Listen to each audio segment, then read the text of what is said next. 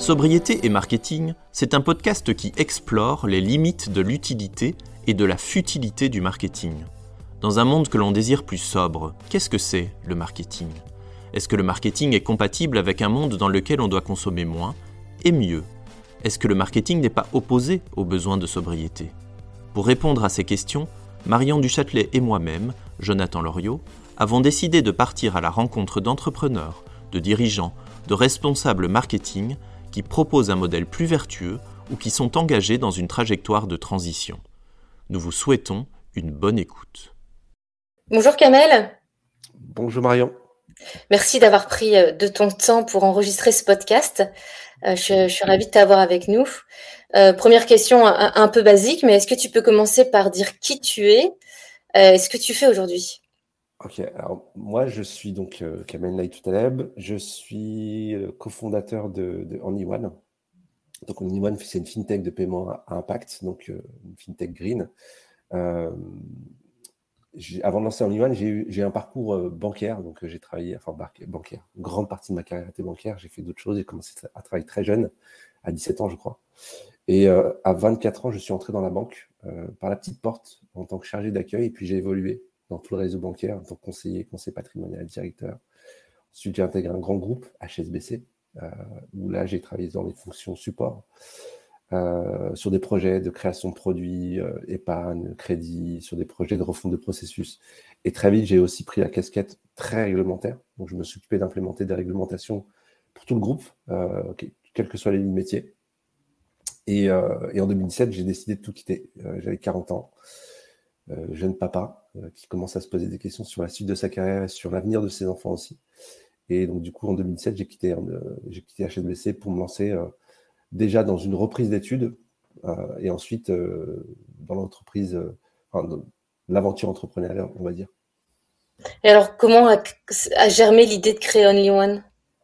En fait, c'est, c'est, une, une, espèce de suite à ma carrière, c'est-à-dire que c'est une continuité. Euh, j'ai appris beaucoup de choses dans la banque, comment elle fonctionne, euh, ce, qui va, ce qui va, ce qui ne va pas, ce qui a changé, à changer, ce qui a à garder.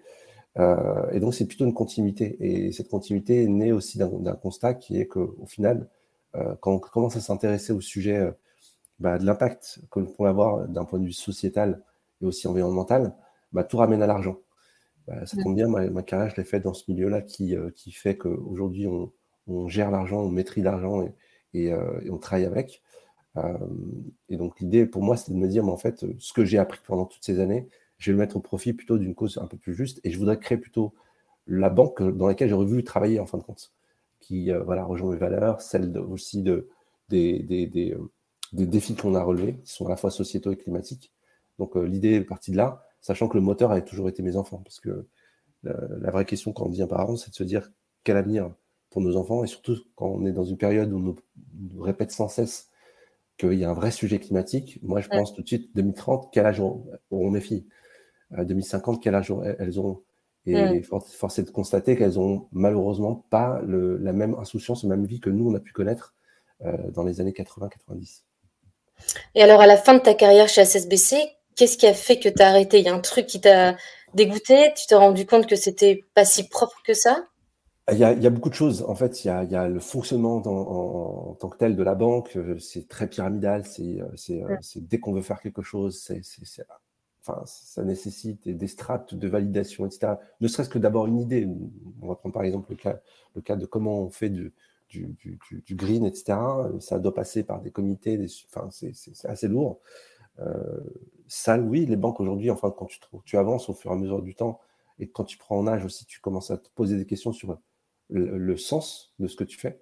Et quand tu, tu, creuses un petit peu, tu te rends compte qu'au final, tu n'apportes rien. Au pire, euh, tu dégrades un petit peu aussi peut-être ce, monde. Donc c'est un tout en fait. Et euh, c'est pas facile à 40 ans de se dire, mais en fin de compte, on, lâche tout pour se dire, on va se lancer dans une aventure de, entrepreneuriale qui, qui, est beaucoup plus risquée, avec une vraie conviction de se dire qu'on peut créer quelque chose de, de plus euh, vertueux, mais c'est une vraie prise de risque au final.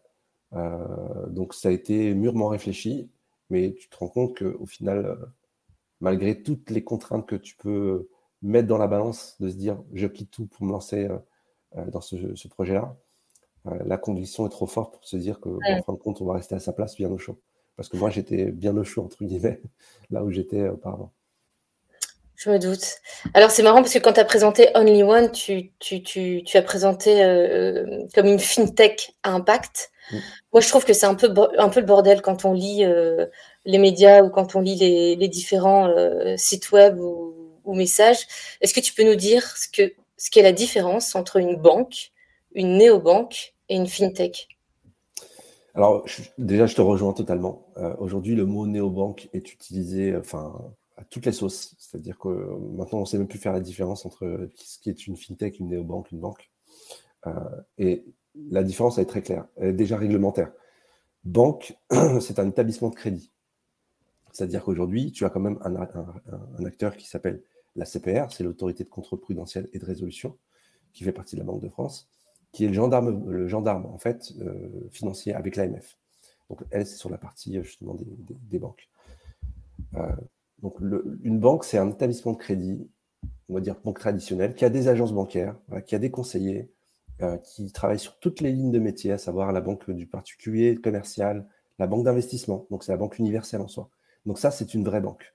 Elle peut tout faire. Elle peut faire du crédit, elle peut faire du prêt, elle peut faire de l'investissement, elle peut proposer tous les produits d'épargne réglementaires, type livret A, LDD, euh, PEL, etc. Donc, c'est vraiment la banque traditionnelle comme on connaît, les grandes banques euh, nationales que, que l'on connaît. Néobank, c'est des nouveaux acteurs qui sont arrivés sur le marché, qui sont partis du principe où on pouvait simplifier la manière dont nous, en tant qu'utilisateurs, on pouvait faire de la banque.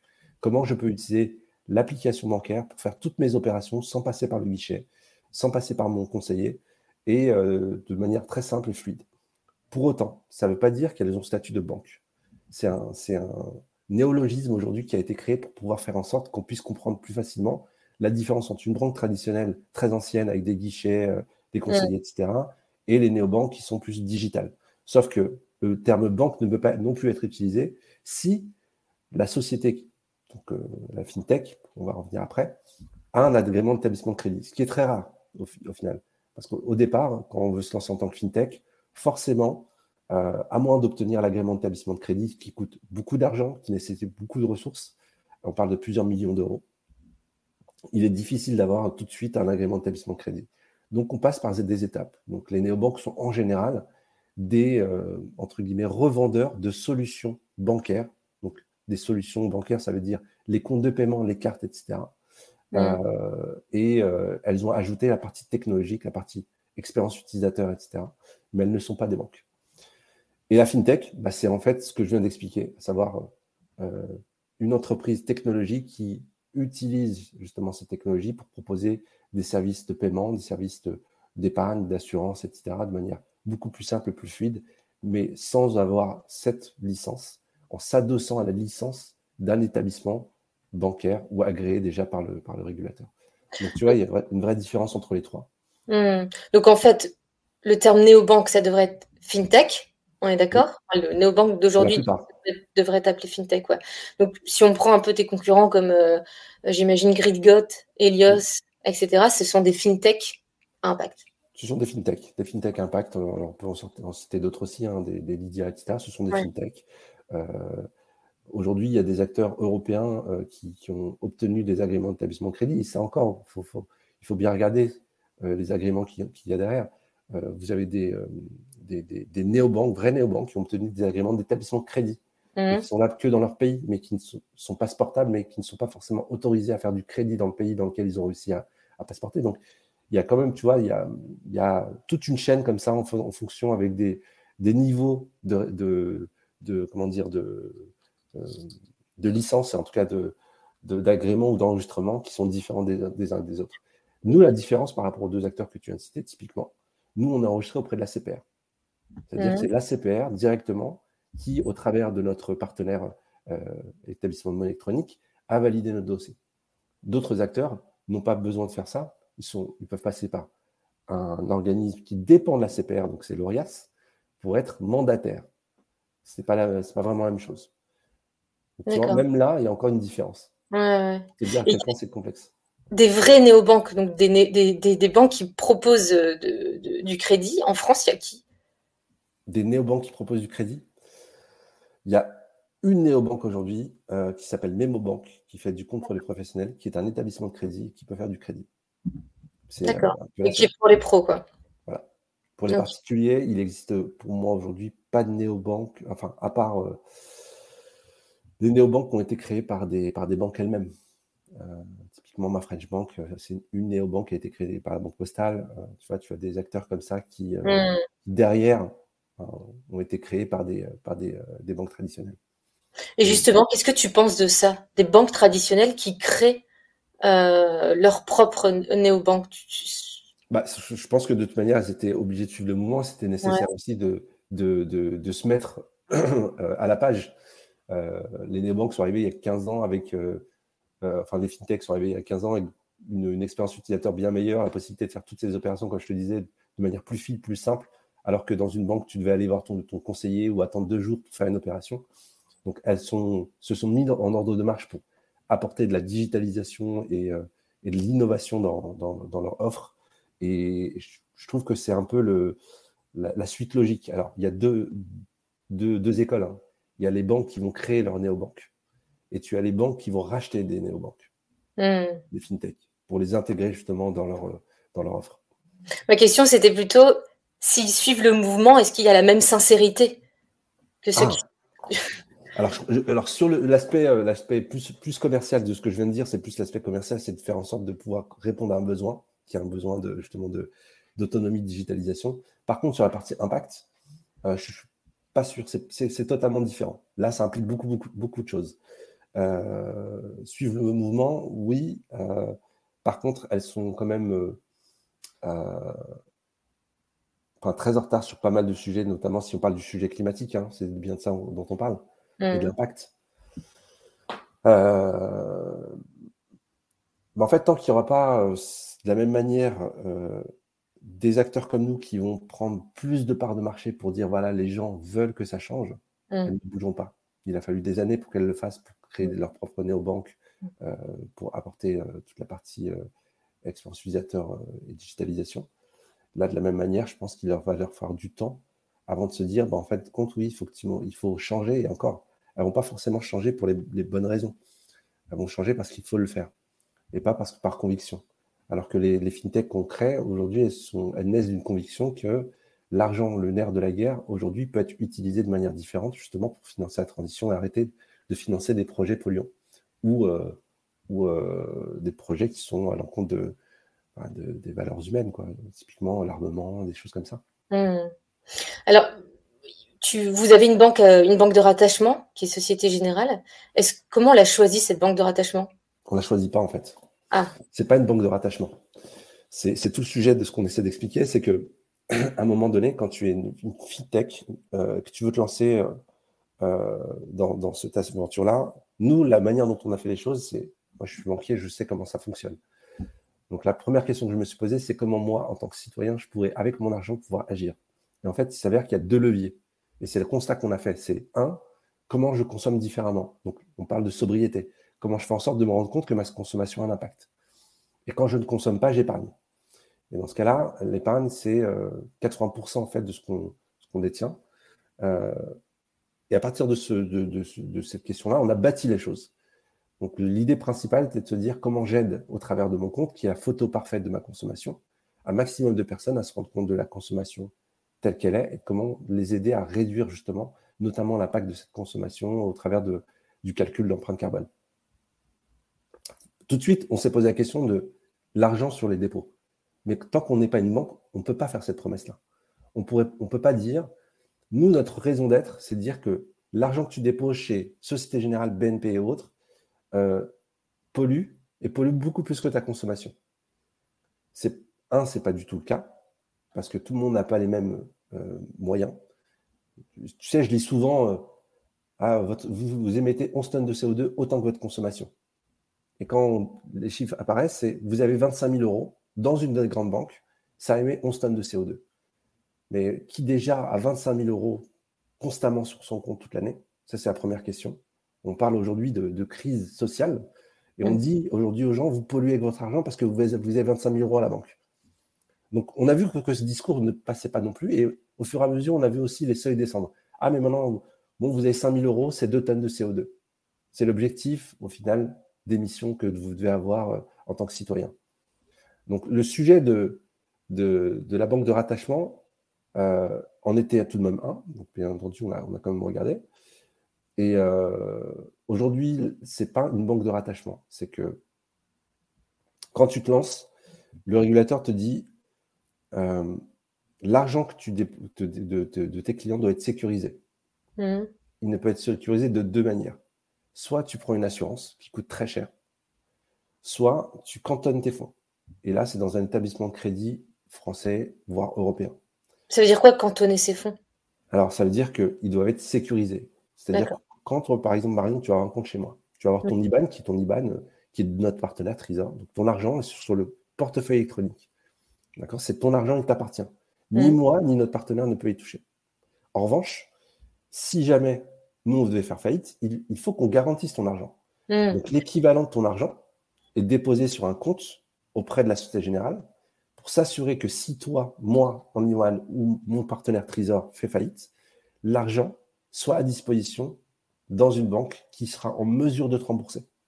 Mais qui, l'a, qui dit euh, enfin, pourquoi c'est Société Générale et pas HSBC par exemple? C'est le alors. C'est au pif un peu.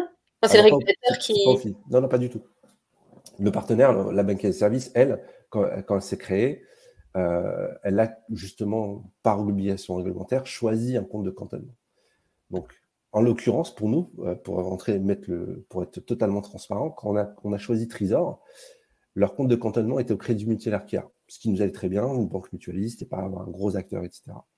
En revanche, entre, entre temps, la Société Générale a racheté euh, Trésor et bah, forcément, euh, pour une question d'optimisation, d'opérationnel, de, etc., a demandé à ce que tous les comptes de cantonnement basculent directement à la Société Générale. Et voilà pourquoi depuis maintenant euh, un an, moins d'un an même, les comptes sont sécurisés auprès de la, Société Générale.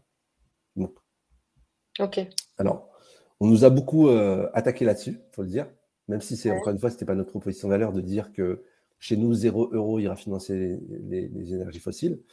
Mais en fait, ça a été euh, mensonger parce que dès le départ, on nous a dit c'est la Société Générale. Non, les comptes étaient cantonnés au départ au Crédit Mutuel et ensuite à la Société Générale. Donc, tu vois, c'est pareil que tu parlais de journaliste tout à l'heure, il y a des raccourcis qui sont faits, il y a un historique aussi. Euh, il faut nous laisser le temps aussi de faire les choses, c'est-à-dire qu'à un moment donné, tu le vois, et je pense que tu l'as compris, on, on, navigue dans un, environnement réglementaire très compliqué. Hmm. Et on ne peut pas nous demander euh, avoir les mêmes exigences que, qu'on pourrait avoir auprès d'une banque. Une banque peut faire les choses. Elle pourrait très bien dire, moi c'est fini, j'arrête de financer l'armement, j'arrête de financer les énergies fossiles, et à partir de, ce moment-là, je me désengage sur une période de temps. Nous, on vient avec euh, ce qu'on peut faire et euh, avec une réglementation qui n'est pas forcément à notre avantage, et euh, il faut nous laisser le temps aussi de trouver des solutions alternatives une, fois qu'on a malheureusement ces contraintes-là. Mais en fin de compte, toi, pour toi, la Société Générale, c'est juste un moyen de sécuriser l'argent de tes clients. Exactement. Euh, voilà, par valeur, j'imagine que tu aurais préféré une banque mutualiste, mais euh, et puis j'imagine que c'est pas facile de changer. C'est pas facile de changer, et encore une fois, c'est pas toi qui choisis. Tu me parlais de concurrents tout à l'heure, ils ont leurs partenaires, et leurs partenaires choisissent. C'est-à-dire qu'aujourd'hui, Comment ça fonctionne? Moi, je suis une fintech. J'ai une idée. Je me dis, aujourd'hui, je vais créer une, fintech de paiement qui va mesurer l'empreinte carbone, réduire, aider à réduire. Mais pour ça, il me faut, un, il faut, euh, il faut un, partenaire. Ce partenaire-là, il en a plusieurs. Il n'a pas que OnlyOne. Il en a plein. Comme hmm. les autres en ont plein. Et t'imagines si moi, je disais à mon partenaire, écoute, euh, moi, c'est pas la Société Générale. Hein. Pour moi, ce sera la Banque Postale ou la NEF. Ou, ça reste compliqué, tu vois. Euh, et c'est pas toi qui choisis. Tu peux essayer d'aiguiller, de faire en sorte de trouver des solutions avec eux, mais tu ne choisis pas. Ok, très clair. Euh, tu en as un peu parlé, mais moi j'aimerais bien qu'on éclaircisse ça, parce que je pense que c'est pas évident non plus dans la tête de tout le monde. On dit souvent, et encore une fois dans, les coms, qu'avoir notre argent chez BNP ou HSBC, enfin, toutes les banques classiques, c'est sale, parce qu'elles investissent, euh, et notamment dans les énergies fossiles. Mais concrètement, comment ça marche? Imaginons, j'ai de l'argent chez dans une de ces banques classiques. Comment elles font? Qu'est-ce qu'elles prennent? De mon argent et, comment elles investissent et, en quoi c'est sale Alors déjà, ton argent n'est pas sale. Ton argent, tu l'as gagné et je pense que tu l'as gagné de manière honnête et, on ne peut pas dire que ton argent est sale. Ni de la même, manière, tu ne peux pas dire parce que tu l'as déposé euh, dans une banque, c'est sale en fait. C'est en fait le, principe de base des, banques. Les banques euh, collectent de l'argent et avec cet argent, euh, elles peuvent prêter cet argent. typiquement, alors c'est très, comment dire, très technique, mais tu, quand tu as le bilan d'une banque, tu as le passif et l'actif. Le passif, c'est ce qu'elle a collecté auprès de ses clients, l'épargne, les dépôts, etc. C'est ses fonds propres, ses investissements aussi. Et avec ce, passif, elle va financer l'actif. Donc, elle va prêter de l'argent aux particuliers, aux entreprises, aux grandes entreprises, etc. Elle va faire des investissements aussi. Donc, le, la banque va pouvoir utiliser une partie en fait, de ce qu'elle, des dépôts de, de, ses clients pour investir ou prêter de l'argent. Donc, par exemple, typiquement, toi et moi, nous deux, nous avons mis 1000 euros. La banque mmh. va pouvoir prêter 2000 et va pouvoir prêter à Total, à Shell, mais aussi au boulanger du coin, mais aussi à Madame Michu qui va acheter sa maison. Et en fait, l'argent est ce qu'on appelle fongible. C'est-à-dire mmh. que euh, ton argent et le mien est mélangé et la banque peut en faire ce qu'elle veut, entre guillemets, par rapport à ce qu'elle a le droit de faire. C'est-à-dire qu'elle a le droit de prêter de l'argent avec ce qu'elle a collecté, en tout cas en partie, parce qu'elle doit garder des ratios pour la liquidité, la solvabilité, etc. Donc elle ne peut pas tout faire non plus. Il y a une partie qui est aussi à la Banque Centrale Européenne. Donc quand on dit que l'argent est sale, c'est qu'en fait, quand tu déposes de l'argent dans une banque, le principe même d'une banque, c'est qu'elle collecte pour pouvoir prêter et investir. Et donc elle investit des fois, certaines beaucoup trop, dans les énergies fossiles, dans l'armement, dans le gaz, le pétrole, etc. Et c'est pour ça qu'on dit que l'argent est sale, dans mm. une banque plus qu'une autre. Donc il y a un vrai sujet par rapport à, cela, c'est de se dire, euh, aujourd'hui, quelle est la part de moi, ce que je mets, qui pourrait être utilisée dans les énergies fossiles Là aussi, c'est quelque chose qui est intéressant de creuser. Parce que quand tu regardes le patrimoine financier des Français, tu as en moyenne 13% sur tes comptes de dépôt courants c'est-à-dire mmh. l'argent que tu as sur ton compte chèque, avec qui, euh, sur lequel tu vas faire euh, le paiement de ton loyer, tes, courses du quotidien, etc., tes, factures. Et le reste, c'est sur l'épargne. Donc on a 87% sur l'épargne. Et c'est la vraie question, au final, c'est pas le compte de dépôt, parce que par rapport au montant global, c'est assez minime, même s'il faut travailler, mais c'est vraiment sur l'épargne. L'épargne, c'est quelque chose sur lequel nous, on a le choix. Euh, les livrets qu'on va te proposer, les comptes PEA qu'on va te proposer, les assurances vie, etc. Là, il y a un vrai sujet de se dire comment j'oriente un maximum de flux pour que ça finance, un, l'économie réelle, et deux, la transition écologique, et que ça arrête de financer des projets néfastes. Et là, c'est là qu'on va rentrer dans des, sujets un peu plus, euh, un peu plus euh, dans l'air du temps aujourd'hui, c'est les différents labels justement sur l'investissement socialement responsable, euh, les labels green, etc., où il faut se poser la question de savoir creuser dedans qu'est-ce qu'il y a. Parce que tu peux avoir certaines choses dans lesquelles, malheureusement, tu as encore du Total, du Shell, du BP, du, euh, du Gazprom. Des, Et alors, comment vous vous différenciez, vous, là-dessus? Alors, nous, notre, notre, différenciation, c'est un, sur la partie des dépôts, le compte de dépôt, ta consommation qui représente ta consommation. C'est que nous, ce qu'on va faire, c'est qu'on va mesurer, estimer l'empreinte carbone de justement tes dépenses, t'aider à mieux, mieux gérer euh, justement ton budget et donc euh, euh, du coup l'impact de ta consommation. Et avec le, compte de paiement, on va financer, grâce à des commissions qu'on perçoit, des projets de transition biologique, transition, transition écologique. Pardon. Donc c'est ça sur la partie vraiment compte courant. C'est notre grosse différenciation, c'est ça, c'est de dire qu'on vous accompagne dans un mode de vie bas carbone au travers de votre, votre, votre compte de paiement. Donc ça veut dire que dans euh, l'application ou quoi que ce soit, chaque fois que je fais une dépense, j'ai un, j'ai un, score euh, d'émission, enfin d'équivalent CO2. Ouais, c'est ça. Et quand tu dis on accompagne, euh, comment moi demain tu, vas me dire il bah, faut que tu arrêtes d'acheter là, faut que c'est comment? Bah, En fait, on va te donner des recommandations. C'est-à-dire que déjà, on voit par rapport aux moyennes nationales sur, par exemple, des grandes catégories, si on voit que tu dépenses beaucoup plus dans le loisir ou dans, le mmh transport, etc., on va te dire aujourd'hui la moyenne, euh, de, dépenses euh, dans, cette catégorie, c'est ça, donc tu es, au-dessus, donc ça que tu dépenses un peu plus. Donc déjà, par, définition, c'est plus fait que tu vas euh, émettre plus. Donc il y a ça. Et ensuite, tu vas avoir aussi une analyse fine des, transactions pour dire, au final, si tu avais acheté du reconditionné, acheté du seconde main, mettre en avant certaines marques, tu aurais pu éviter tant de CO2. Parce qu'on arrive à avoir une lecture assez fine sachant qu'on propose aussi le, euh, dans, l'application de scanner ses tickets. C'est-à-dire qu'à un moment donné, comme, comme mm. tu peux aller au supermarché et acheter euh, aussi bien des chaussettes que des tomates, On propose d'aller un peu plus loin et de te dire, bah, en fait, si tu nous donnes, nous, juste avec photo de ton ticket, on pourra te donner des alternatives aussi d'achat. Ok. Et alors justement, donc là c'est la partie euh, dépenses, euh, mais comment demain, avec qu'est-ce que tu fais avec mon épargne? Comment tu t'en sers pour au profit de la transition écologique et solidaire? En fait, le, justement, là on est parti du principe où euh, on ne pouvait pas tout faire dès le départ. Enfin, je veux dire, déjà créer une fintech avec le paiement, l'algorithme pour mmh. mesurer l'empreinte carbone, etc. C'est comme quelque chose qui est long. En plus, on a parlé de labellisation aussi par le ministère, on est labellisé par le ministère de la Transition écologique, tu vois, donc on a fait les choses de manière assez sérieuse. Et sur la partie épargne, en fait, on a créé une marketplace, c'est-à-dire que quand tu vas dire aux, gens, consomme différemment, mais aussi épargne différemment.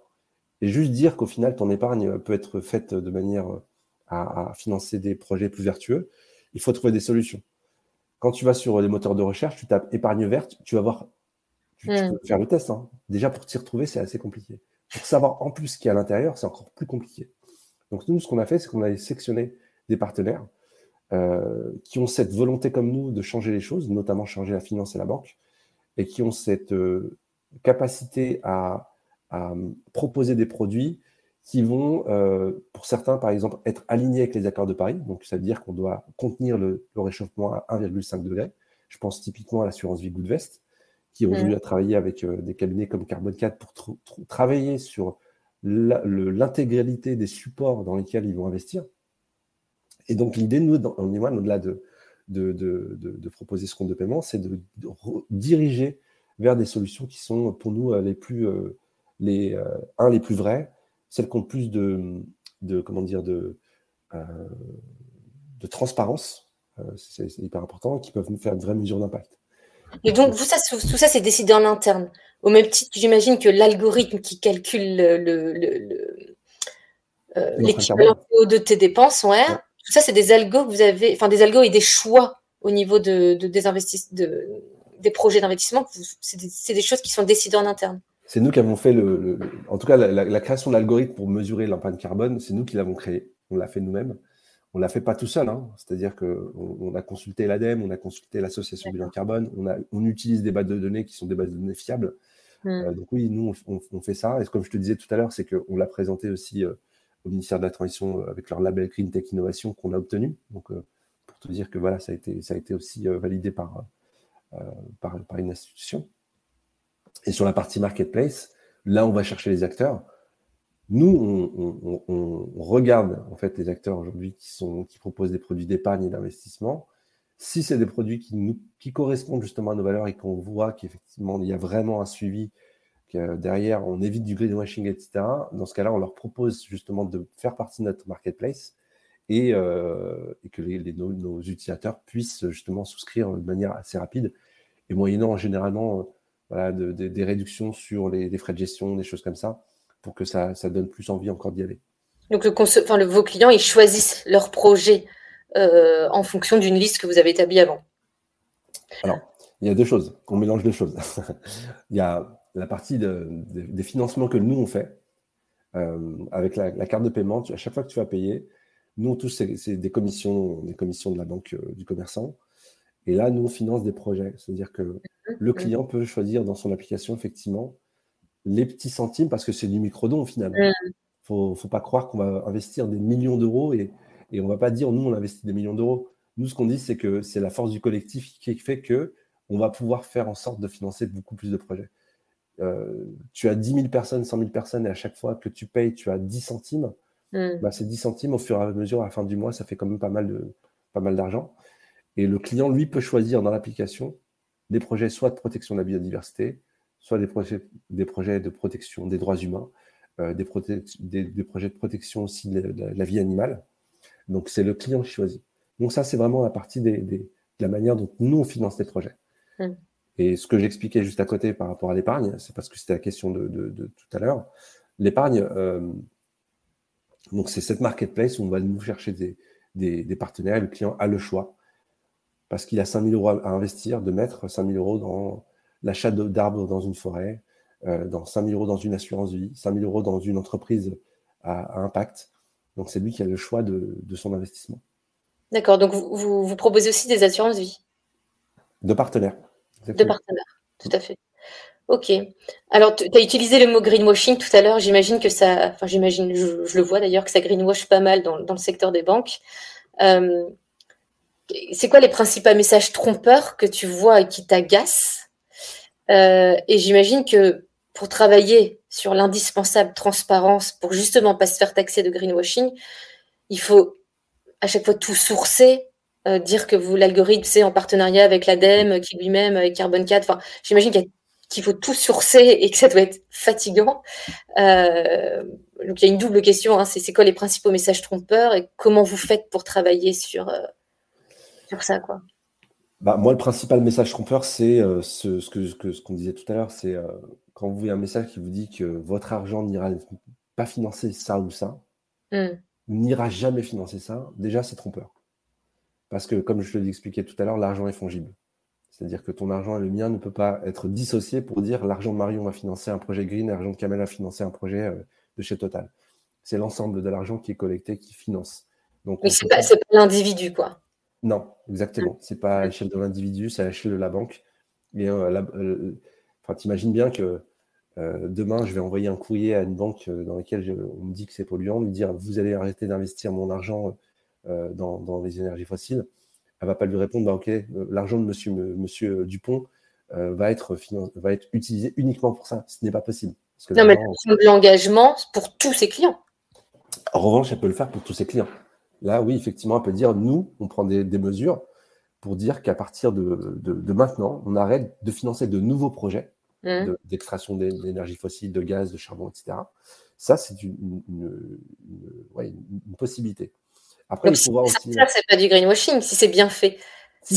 la, Banque Postale le fait, la, NEF le fait, la NEF, euh, qui est une banque éthique, le fait.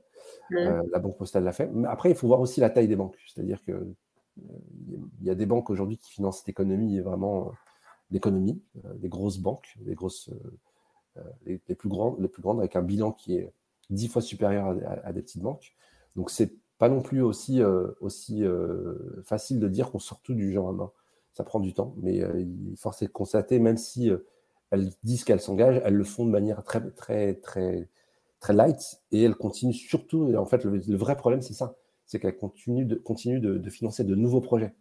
Et le vrai problème là, en fait, c'est que normalement, on devrait déjà un stopper et deux commencer à désengager au fur et à mesure du temps.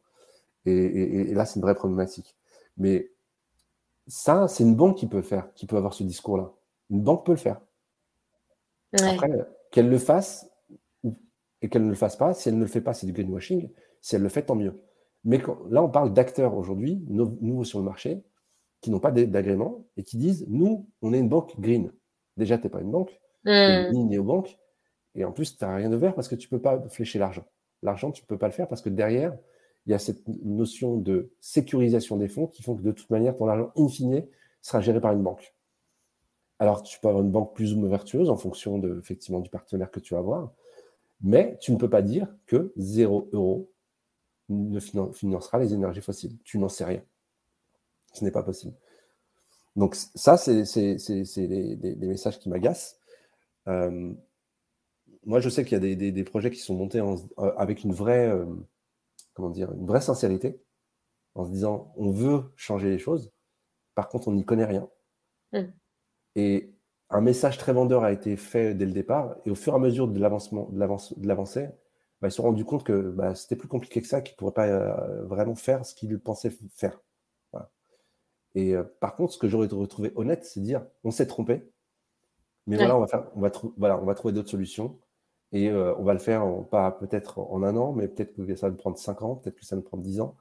Mais, euh, mais voilà, d'être honnête et transparent dès le départ et de se dire on s'est trompé, on n'a pas fait les choses de, la manière dont on voulait faire parce que on s'est confronté à une réglementation qui est stricte et, euh, et on, a toujours cette volonté de le faire. Mais je trouve que voilà, c'est dommage de que Day One, en fait, le message qui a été vendu, message très vendeur, euh, qui n'était pas possible, n'ait pas été, euh, on va dire, euh, repositionné en disant, bah, en fin de compte, non, on va faire les choses différemment, on va y aller step by step. Mm. Tu, voulais, tu veux ajouter quelque chose? Oui. il y a la notion d'impact de, aussi. je pense que ça, c'est aussi un, sujet important.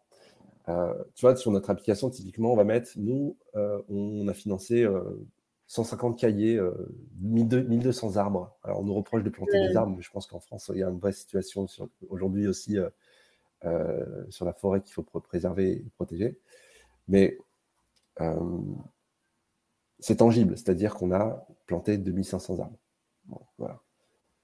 Dans un projet où euh, on a planté 10 000 arbres. L'impact qui est annoncé par, certains, c'est de dire on a financé X millions ou X centaines de milliers d'euros qui ont permis de, euh, stocker 60 000 tonnes de CO2, qui nous ont permis de financer 100 000 mètres carrés de, de, forêt. En fait, ce qui, ce qui, moi, m'agace, c'est qu'en fait, j'ai mis 10 000 euros sur un projet qui faisait 1 million, d'accord? Et je m'attribue, en fait, l'impact de tout projet. Hmm. C'est ces messages-là aussi qui sont agaçants. Si tu as financé à hauteur de 10% d'un projet, tu dois donner l'impact de, des 10% de ton projet. En tout cas, quand tu dis à tes clients, vous avez financé euh, ce projet-là, faut donner les bonnes répartitions, les bonnes proportions. Tout est une question d'ordre de, de, de, grandeur. C'est-à-dire que si moi, demain, dans un projet de la WWF ou de Greenpeace qui euh, demande de collecter un million d'euros pour euh, sauver, je euh, je sais pas, un kilomètre ou dix kilomètres de banquise, est-ce que tu trouves ça normal, moi, en Iwan, qui, dit, qui mettent 500 euros et qui, dans ma communication, dit hmm. j'ai financé 1000 mètres de, de banquise? Non. non. Donc ça aussi, c'est des, messages qui m'énervent parce que c'est ah. pour moi. En fait, j'ai l'impression que le, challenge des, fintech à impact, c'est un peu de, déconstruire euh, et de lutter contre ces fausses, ces fausses. En fait, il faut, en fait le truc, c'est que j'ai l'impression qu'il y a une, espèce de pression. On nous dit soit vous faites les choses parfaitement bien et qu'il y a un impact colossal, soit ne faites rien. Hum à l'inverse de ce qu'on doit faire au final. C'est un peu l'esprit colibri, c'est-à-dire que chacun doit faire sa part et on y va euh, si on fait tous ensemble. Mais j'ai l'impression qu'il y a cette pression tellement forte. Ah, c'est pareil, hein, des médias, de, d'ONG, etc., de dire qu'au final, si vous n'êtes pas vertueux totalement à 100%, et si votre impact n'est pas de X milliers de tonnes, de toute manière, on n'y arrivera pas. Ça n'aura aucun effet. Mais mm. en fait, si on était tous acteurs fintech ou nouveaux entrants, ou même euh, les acteurs actuels, et si on tous on mettait un petit peu d'énergie de la même manière qu'on essaie de le faire là, ben non, ça, ça, ça, au contraire, ça aurait énormément d'impact. Alors plutôt que de se, tirer dessus, tirer des, des, des, comment dire, des, euh, tirer, enfin, des, balles dans le pied ou, euh, parce que c'est pareil pour les médias. Enfin, je veux dire, à un moment donné, juste euh, soyons raisonnables. Enfin, ne, ne, survendons pas les choses. Mm. N'ayons pas honte de ce qu'on fait. Mais juste dites la vérité, soyez transparent. justement, euh, comment c'est un podcast normalement qui parle de marketing. Ça fait une demi-heure qu'on parle de banque, mais bah, c'est important parce que moi, je, enfin, je trouve vraiment que c'est assez le bordel en fait. Euh, on le voit niveau message et au moins ça a permis d'éclaircir, en tout cas dans ma tête, certains points. comment vous utilisez le marketing chez OnlyOne? Est-ce que justement vous l'utilisez pour vous faire connaître et justement faire connaître ces messages et déconstruire un peu des, fausses idées Comment vous vous en servez? Bah, Nous, on l'utilise pour, deux, choses. Hein. La première, c'est d'éveiller les consciences et de dire qu'au final, hein, c'est un sujet. Je pense que le sujet du, du, dérèglement climatique n'est plus vraiment quelque chose qu'on découvre. Hmm. Pour autant, je pense qu'on on parle beaucoup des problèmes, mais très peu des solutions. Donc là, nous, ce qu'on on utilise le marketing, surtout pour apporter les solutions, dire que au final, tout n'est pas, euh, tout n'est pas euh, euh, dire, euh, totalement joué. Il faut qu'on s'y mette tous. Donc, on promeut notre proposition de valeur au travers du marketing, effectivement, en mettant euh, en avant le pourquoi. Aujourd'hui, on propose ce compte de paiement mm. et la solution qu'on y apporte. Pour autant, on n'est pas dans un marketing hyper agressif, c'est-à-dire que tu ne verras pas 36 posts sur les réseaux sociaux tous les jours où tu vas avoir des vidéos de euh, de, même de 2 minutes ou 10 minutes, etc. Enfin, on essaie de faire des choses de manière assez sobre aussi, parce que je pense que euh, on met, tu parlais en, préambule de, des emails, etc. du marketing. Enfin, on, dit beaucoup que, le marketing digital pollue beaucoup. alors, attends, a raison, hein, bien entendu. Hein. on parle des serveurs, on parle des poids des emails, on parle de. Mm. En fait, nous, l'idée, c'est de se dire comment on fait en sorte d'attirer un maximum de personnes en utilisant des leviers qui sont à notre disposition d'un point de vue marketing, mais sans abus non plus. Tu vois, faut pas non plus que ce soit un truc qui pollue euh, les réseaux sociaux, euh, on fait des posts sponsorisés de temps en temps sur Instagram, sur, sur Facebook, etc. On communique sur notre raison d'être et surtout, on communique aussi sur, là, moi je le fais depuis quelques temps, sur le vrai du faux vis-à-vis de la fintech et, de, ce qu'on peut entendre, ce qu'on peut lire et ce qu'on peut écrire. Donc on essaie de faire en sorte aussi d'acculturer les gens sur, euh, sur ces sujets-là parce que tu l'as bien vu, je pense que tu l'as compris. Marketer de la banque, c'est compliqué. Ah, super dur. Mmh pour t'expliquer comment fonctionne une banque, tu as, bien vu, j'ai utilisé des termes, enfin, j'essaie d'être le plus. Euh, euh, le, vulgariser au mieux. Vulgariser au mieux, mais encore, c'est même ça reste difficile parce qu'en plus, j'ai ce, tu vois, ce défaut, enfin, cette déformation professionnelle de rentrer dans les détails. Euh, quand tu es dans la banque, tu es très analytique, tu rentres vraiment dans les détails, etc. Et, et les gens ont besoin aujourd'hui de simplicité. Et je pense que c'est aussi pour ça que certains messages plaisent très bien, d'un point de vue marketing, c'est qu'un message simple, dire la banque pollue, nous ne pollue pas. c'est très simple. Bah, là, tu dis, ah, mais déjà, un, je ne savais pas que la banque polluait. Et deux, bah, ok, tu ne pollues pas. Ok, tu, me le dis, je te crois. C'est parce que si tu le fais de toute manière, c'est forcément, tu, dois t'assurer que c'est le cas. Donc, tu vois, nous, le marketing aujourd'hui, on l'utilise aussi euh, sans, en essayant de ne pas tromper les gens, de faire en sorte que les gens comprennent et qu'on ne trompe pas dans le greenwashing. Parce que ce qui est paradoxal, c'est que quand tu lis certains médias qui sont très écolos, on fait du greenwashing ou on n'est pas écolo. Tu dis, mais en fait, parce que le simple fait que derrière, il y a Société Générale, tu dis qu'on n'est pas du tout sincère dans le démarche et que notre marketing n'est pas bon. Mais en fait. Euh, c'est ça qui est compliqué, c'est que les gens n'ont plus le temps, donc ils veulent, ils veulent lire des choses euh, rapidement, etc. Et quand on est dans la lecture trop rapide, on voit Société Générale, on se casse, alors que non, c'est juste pour sécuriser et tu l'as pas choisi. Enfin voilà, mais ça, pour comprendre ça, il faut au moins une demi-heure de podcast. Donc, euh, ben, voilà. tout le challenge, quoi. C'est tout le challenge. Et c'est tout le challenge du, marketing aujourd'hui pour nous. Et c'était toujours aujourd'hui. Alors, tu vois, ce qui est assez paradoxal, c'est que pour certains, le marketing, c'est très simple. Pour nous, ce qui a été le, plus simple, c'était créer la technologie. Quand je dis, enfin, le plus simple, c'est que tout de suite, on s'est dit, on sait ce qu'on veut faire et on sait comment on va y arriver. On va créer notre propre technologie pour pouvoir accompagner un maximum de monde. on a pas, mal de choses en plus des idées en tête, justement aussi, sur les mesures d'impact, aussi des fonds, des choses comme ça. C'est des, projets sur lesquels on travaille. Et d'un point de vue technologique. Par contre, d'un point de vue marketing, ouais, c'est compliqué parce que, et je le dis souvent à l'équipe, ne tombons pas, on ne va pas tomber dans le piège de des messages trop, trop simplistes. Qui mmh. font que, euh, oui, alors bien sûr, on va, on va attirer beaucoup de monde, mais le problème, c'est qu'on va mentir à un moment donné. Et je pense que de toute manière, comme tu disais, les gens veulent aller vite, mais il y a un moment donné où il y a des personnes qui vont commencer à creuser, de se dire, mais en fin de compte, euh, vous m'avez un peu menti sur certains sujets. Donc là, là, c'est pour moi, c'est moi, c'est rédhibitoire. Euh, et il ne faut pas être hypocrite. Hein. Quand je market mon offre en disant la BNP, c'est euh, euh, la pire, à un moment donné, c'est pareil. Enfin, faut, faut, être droit dans ses bottes. C'est faites ce que je dis, pas ce que je fais. C'est-à-dire, tu n'ouvres pas un compte à la BNP, par exemple. Hein, en, tant que, en tant que fintech. Euh, voilà. Donc, tu vois, il y a, y a, moi, le mm. marketing aujourd'hui, il, il, me semble, il me semble assez difficile parce qu'effectivement, tu dois avoir ce curseur qui doit être au juste équilibre entre euh, bien vendre ce que tu fais avec, euh, voilà, avec conviction et tomber dans le trop simpliste qui peut être vite du greenwashing au final. Ouais, et puis il y, a pareil, le même curseur, on parlait de fréquence tout à l'heure. Mmh. Si tu bourrines tout le temps, bah, à un moment donné, euh, on peut se poser des questions aussi sur la crédibilité.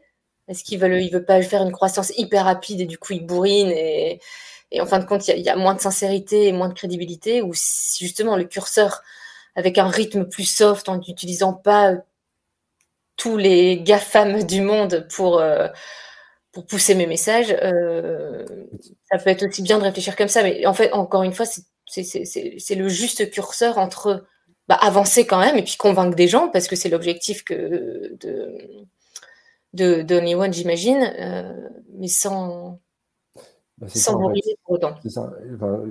En fait, c'est toute une philosophie derrière One. C'est-à-dire qu'à un moment donné, quand tu, parlais des GAFAM, est-ce que moi, ça me plaît de mettre euh, des gros budgets marketing dans des boîtes qui ne payent pas leur repos en France, qui en plus voilà, sont, sont, un monopole?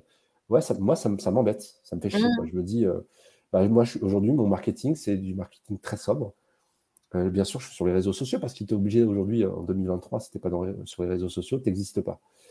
Pour autant, il y a d'autres solutions. On, va, on, est partenaire de certains médias qui sont des médias, voilà, euh, qui, euh, des médias durables, qui mettent en, avant voilà, le, comment dire, des sujets du réchauffement climatique et des solutions. On est partenaire aussi de, d'autres, boîtes qui mettent en avant le produit One auprès de leur communauté. Tu vois, on essaie de trouver des leviers différents pour aller euh, justement se faire connaître Carrément, moi ce que je constate en fait des entreprises qu'on a interviewées jusqu'à maintenant, euh, tu en as, donc encore une fois, le curseur qui n'est pas au même endroit, mais tout le monde le choisit en fonction de sa philosophie. Euh, il y en a qui vont avoir un curseur un peu radical, c'est genre aucun GAFAM, c'est mort, je fais pas ça. Mais dans ce cas-là, elles, ont d'autres leviers, puis elles vont faire plus de salons, plus de conférences. ça passe vachement par l'oral, elles vont avoir un service client de dingue parce que euh, justement pour essayer de convaincre un changement de, consommation, bah, ça passe beaucoup par la voix. On convainc beaucoup plus par la voix. Donc, elles vont vachement euh, maximiser sur euh, les conférences, les TEDx, les, les, les salons, etc. bien, qui vont bien appliquer ce qu'ils ont appris en école de commerce et qui vont dire bah, les réseaux sociaux, c'est canon. Voilà, le curseur est. Alors, c'est deux points différents. Hein, Après, tu sais, mais le, mettre un peu au milieu ou un peu plus à droite qu'à gauche. Euh, en, fait, je, suis entièrement d'accord. Et tu vois, il y a, après, tu vas avoir des, personnes qui vont te dire oui, mais l'avantage de ça, des personnes qui vont être euh, à fond réseaux sociaux, qui vont bourriner, etc., mmh. euh, c'est qu'elles en font parler au maximum de monde. C'est-à-dire qu'elles ont une audience très large. Donc, ça veut dire que le sujet du climat, le sujet de tout ça, euh, a une, enfin, ça a une caisse de résonance énorme. Mm. Ça dépend des objectifs. Je pense que, effectivement, euh, tu peux pas te poser la question de la sincérité. Est-ce que c'est d'un point de vue business que tu le fais ou est-ce que c'est vraiment pour te dire que tu vas aussi euh, alerter les gens sur le sujet? Mais quand on poste à chaque fois fini par ouvrir un compte chez moi ou, ouvrir un truc chez moi ou prendre un truc chez moi, tu peux te poser la question aussi. Ouais, en fait, ça dépend. Tu, viens d'avoir des investisseurs et que tu as, la pression derrière et qu'il faut que tu fasses autant en, deux ou trois ans. C'est ça. C'est pas la même chose que si tu veux juste conscientiser au maximum. Quoi. Tu, peux le, tu peux le faire au début, quand tu es, es, plutôt libre. Euh, effectivement, que tu n'as pas derrière des, des, des, des, KPI et des, des, euh, des, objectifs à atteindre. Euh, mais moi, je pense que il y a d'autres manières de faire du marketing que du marketing euh, comme ça où, euh, où tu es. Euh, c'est ça qui est intéressant, c'est qu'aujourd'hui, on est obligé d'inventer de nouvelles manières de faire et de plus faire comme avant. Et puis, tu, je veux dire, moi, je, discute avec mon équipe, on, imagine des idées, c'est-à-dire, bah, en fait, on est dans un lieu où il y a énormément de monde, bah, on, peut, très bien aujourd'hui imprimer des trucs sur du papier mmh. recyclé ou du papier, tu vois, comment dire, que, tu plantes, je ne sais plus comment on appelle ça. Oui, euh, les graines à la germer. c'est ça. Mais tu peux très bien aller, voilà, on, on, retourne un peu à l'ancienne, quoi. moi, je me souviens d'une époque où on demandait de sortir dans la rue, aller taper aux, portes pour euh, expliquer ce qu'on faisait et comment on le faisait. En fait, moi, euh, je pense que ce qui marque les gens, et ça, je trouve que c'est pas bien fait dans, dans, dans, dans, les fintechs à impact, c'est les points de blocage et travailler les messages sur les points de blocage. Qu'est-ce qui fait qu'un consommateur conscientisé, euh, qui est même euh, limite militant dans sa consommation, euh, qui, qui, achète au maximum local, en vrac, etc., qu'est-ce qui fait que même lui n'arrive pas à changer de banque et reste dans une banque traditionnelle est-ce que vous avez, vous, est-ce que c'est un sujet sur lequel travailler? Est-ce que vous avez identifié les points de blocage et les freins qui font que des personnes ont du mal à changer de banque? Bah, Il y en a plein, on les, on les connaît. On les connaît déjà. La première chose, c'est que la plupart des gens vont te dire oui, mais moi, j'ai besoin d'avoir un compte dans une banque traditionnelle. Un, par sécurité. Parce que tu te dis que, voilà, c'est. Euh, tu as vu des faillites de, fintech et de néobanques hein, ces dernières années. Donc, euh, les gens savent un petit peu que c'est pas non plus. Euh, donc, il faut toujours garder une sécurité. Deux, c'est en général, c'est parce qu'ils ont besoin de faire du prêt. Donc, c'est soit des personnes qui ont des crédits immobiliers qui disent. En fait, c'est un faux mythe aussi. C'est pareil, tu vois, les crédits immobiliers. La banque te dit tu es marié à moi à vie, en fait, jusqu'à que ton prêt euh, soit fini. En fait, non. La banque ne peut pas t'obliger à domicilier tes salaires. À partir du moment où tu payes tes échéances. Ça a changé, ça, non? Non, ça a toujours été le cas. En fait, ça a toujours été le cas. Alors, dernièrement, ça n'a pas changé? Pour faire un nouveau prêt dans une banque traditionnelle, il faut que tu aies ton, ton, salaire. on ne ah peut, pas t'obliger à rester dans une banque. Je sais pas, en fait, tu, tu, dois régler, tu dois régler ton échéance de prêt. C'est-à-dire que tous les mois, si ton, ton échéance de prêt, ton compte est alimenté, tu peux tout à fait alimenter ton compte. Et surtout ne pas être à découvert. Enfin, en tout cas, il faut que, faut que ça passe. Hmm. Aujourd'hui, on est, on est, on est multi-bancarisé. D'accord? Si j'ai une banque A et une banque B, la banque A me fait le prêt euh, à un taux préférentiel que la banque B, mais que moi, historiquement, j'avais mes salaires là-bas, j'ai pas envie d'échanger, bah écoute, euh, déjà, un, tu peux virer un des deux salaires, ou deuxièmement, tu peux virer l'équivalent de ce que tu vas avoir tous les mois. Euh, en fait, c'est purement commercial. Hein. Il n'y a aucune obligation réglementaire à, domicilier tes revenus dans une banque parce qu'elle te fait un prêt. Non, alors je pense qu'elle joue sur les mots. Hein. Mais bon, peut-être. beaucoup sur les mots. Ouais. Donc en fait, pour toi, il y a un des freins qui est euh, bah, le côté sécuritaire, mais bon, on l'a vu que si on, même si la fintech a impact, euh, fait faillite, c'est sécurisé. Encore faut-il que c'est ça aussi à creuser derrière. Il y a la banque de cantonnement, on est d'accord? Où est-elle la banque de cantonnement? Nous, en l'occurrence, c'est en France, c'est assez général. Mais il faut se poser la question de savoir où est cantonné l'argent. C'est-à-dire quelle est la banque partenaire. du pays? Pardon? Quand tu dis où, c'est le pays? Le pays, c'est ça. Parce qu'en fait, il y a des règles de, il y a des règles aujourd'hui, euh, notamment c'est le fonds de garantie de dépôt et de résolution, et là, c'est si la banque qui tient l'argent fait faillite, elle cotise dans son pays. Donc, si tu as par exemple un compte qui est en, enfin, si tu as un compte que tu ouvres en France, mais dont la banque est, euh, je ne sais pas moi, euh, en, Angleterre, c'est la règle du pays qui, qui, est prise en compte. Ok. Donc c'est en Angleterre qu'il va falloir que tu récupères. Fixe en France. Donc il y a ce, donc ce frein-là, on va dire, qui peut être euh, soulevé. Il y a un frein sur ouais, mais j'ai mon crédit dans ma banque traditionnelle, je peux pas partir. Si, en fait, tu pourrais très bien avoir ton crédit qui reste là-bas et ton compte courant et ton épargne qui tombent ailleurs. Il faut juste assurer que chaque mois, tu fasses le bon virement pour assurer le crédit. Euh, Exactement. OK. Éviter déjà un découvert. Tu as un autre, un, autre, un, autre, frein aussi qui est euh, la mobilité bancaire, malgré que tu as la loi Macron qui était sortie il y a quelques années qui oblige les banques à faciliter la mobilité bancaire, ça reste euh, encore un truc qui n'est pas totalement euh, bien ficelé auprès des banques déjà. Et deux, encore méconnu des, des, euh, utilisateurs, des, utilisateurs de, banques, c'est de se dire il va falloir que je transfère toutes mes factures EDF, GDF, ouais. les salaires, etc. tu changes de banque tu, as des gens qui, pour qui c'est, euh, tu vois, c'est un peu la phobie administrative. Ouais, j'ai pas envie de, j'ai pas envie de. Mais normalement, c'est pris en charge par les, par les banques. Par les fintechs, ça l'est moins parce que c'est compliqué. Parce qu'il faut signer un mandat euh, sur lequel il faut demander à, transférer tous les, tous les, euh, tous les, comment dire, tous les prélèvements. Donc ça se fait de moins. Mais ça, ça, reste un frein. Ouais, c'est vrai. Et en fin de compte, quand on liste les personnes qu'on doit prévenir, le haut, il y en avait quoi 5, 6 C'est pas... c'est marrant. Il y a... Et c'est là-dessus, moi, je trouve que vous devriez lutter. C'est sur, euh, euh, bah, sur ces freins et puis proposer des solutions. Non, mais, enfin, de tuer le truc, de dire non, mais la sécurité, c'est chez nous, c'est bon, on est en France. Euh, le, le prêt, c'est bon. Enfin, vous pouvez faire les deux. Oui, on peut pas, on peut-être, on peut peut-être pas s'occuper de, de, prévenir tout le monde, mais faites votre liste de. Enfin, tu vois, essayer de tuer pour. Oui, il faut. C'est comme ça rejoint ce que tu disais tout à l'heure par rapport au marketing, c'est l'humain. C'est-à-dire qu'à un moment donné, il faut un service client qui aussi explique aux gens. En fait, vous ne pouvez pas sauter le pas et faire en sorte de, basculer de manière, enfin, de manière sereine et, à la fois d'un point de vue sécurité, mais aussi d'un point de vue administratif. En fait, tout se fait enfin, de manière euh, assez douce. Hein. Il n'y a, y a, pas de, y a pas vraiment de grosses contraintes au final. Et puis, Aujourd'hui, euh, on est multi-bancarisé, donc euh, moi, ça ne me choque pas d'avoir encore un compte euh, dans, dans une banque traditionnelle parce que tu as un PEL, parce que tu as une assurance vie que tu ne peux pas transférer. Ça aussi, c'est des, freins. Parce que quand tu as l'assurance vie près d'une banque, ouais. c'est pas transférable. Donc, ça veut dire que tu te dis, bon, bah, il faut que je garde mon assurance vie. Ou, ou parce que des fois, c'est aussi très sentimental. Hein. Il y a des personnes qui disent Ouais, mais c'est le compte que j'ai ouvert, euh, que mes parents m'ont ouvert.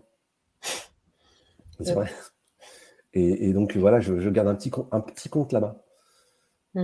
Donc, effectivement, moi, je suis d'accord, il faut, peut-être euh, travailler beaucoup sur, sur ces freins-là et faire en sorte que les gens se disent bah, En fin de compte, euh, c'est plus sain et en plus, c'est facile. Ok. Vous êtes combien chez Only One maintenant? On est 4, 15. 15 et il y, en a, y, en a, y en a qui s'occupent du marketing ou vous êtes multitâche? Alors moi je suis multitâche déjà, je suis pas le marketing, c'est pas mon fort, je te l'avoue. Mais on a trois personnes qui s'occupent du marketing. D'accord. Euh, est-ce que toi, tu as, des noms d'entreprises qui, qui, qui, t'inspirent dans leur démarche? Et que tu bah, Banque, oui, euh, il y a la NEF. Pour moi, c'est, c'est bon, elle propose pas encore de concours, mais je pense qu'elle va proposer en pas longtemps. Mais euh, c'est en termes de transparence, bah, tu peux pas, mieux faire. Mm. la NEF, tu la banque postale aussi, parce que la banque postale, même si c'est pas la même taille que les grosses banques, mais c'est comme une banque qui depuis, depuis toujours, en fait, tu sais, dans, dans, le secteur bancaire, on disait la banque postale, c'est la banque qui, surtout acceptait les personnes qui étaient refusées par les banques euh, un peu dites traditionnelles. Donc elles ont ce côté citoyen aussi. Mmh. Elle a ce côté citoyen depuis toujours. Mmh. Euh, et après, dans, dans, les, dans les marques, moi, c'est plus des marques, tu vois, par exemple, type Patagonia, notamment avec euh, ce qu'a fait le, patron récemment. Voilà, c'est des marques comme ça mmh. où à la fois tu as, un impact positif, mais en plus tu as des leaders, des, des, des dirigeants qui ont, qui montre l'exemple. il donne l'inspiration, quoi. Il donne l'inspiration, exactement. Ok. Bah, je te remercie beaucoup, Kamel, pour ton temps. Bah, écoute, avec plaisir, Marion. Désolé si j'étais trop technique pour un moment. Bah non, mais merci d'avoir euh, éclairé le brouillard, en tout cas, qu'il y avait dans ma tête euh, sur ce secteur-là. Et euh, c'est beaucoup plus clair maintenant. Avec un grand plaisir. Et moi, je te souhaite une bonne journée. Merci à toi aussi. Ciao.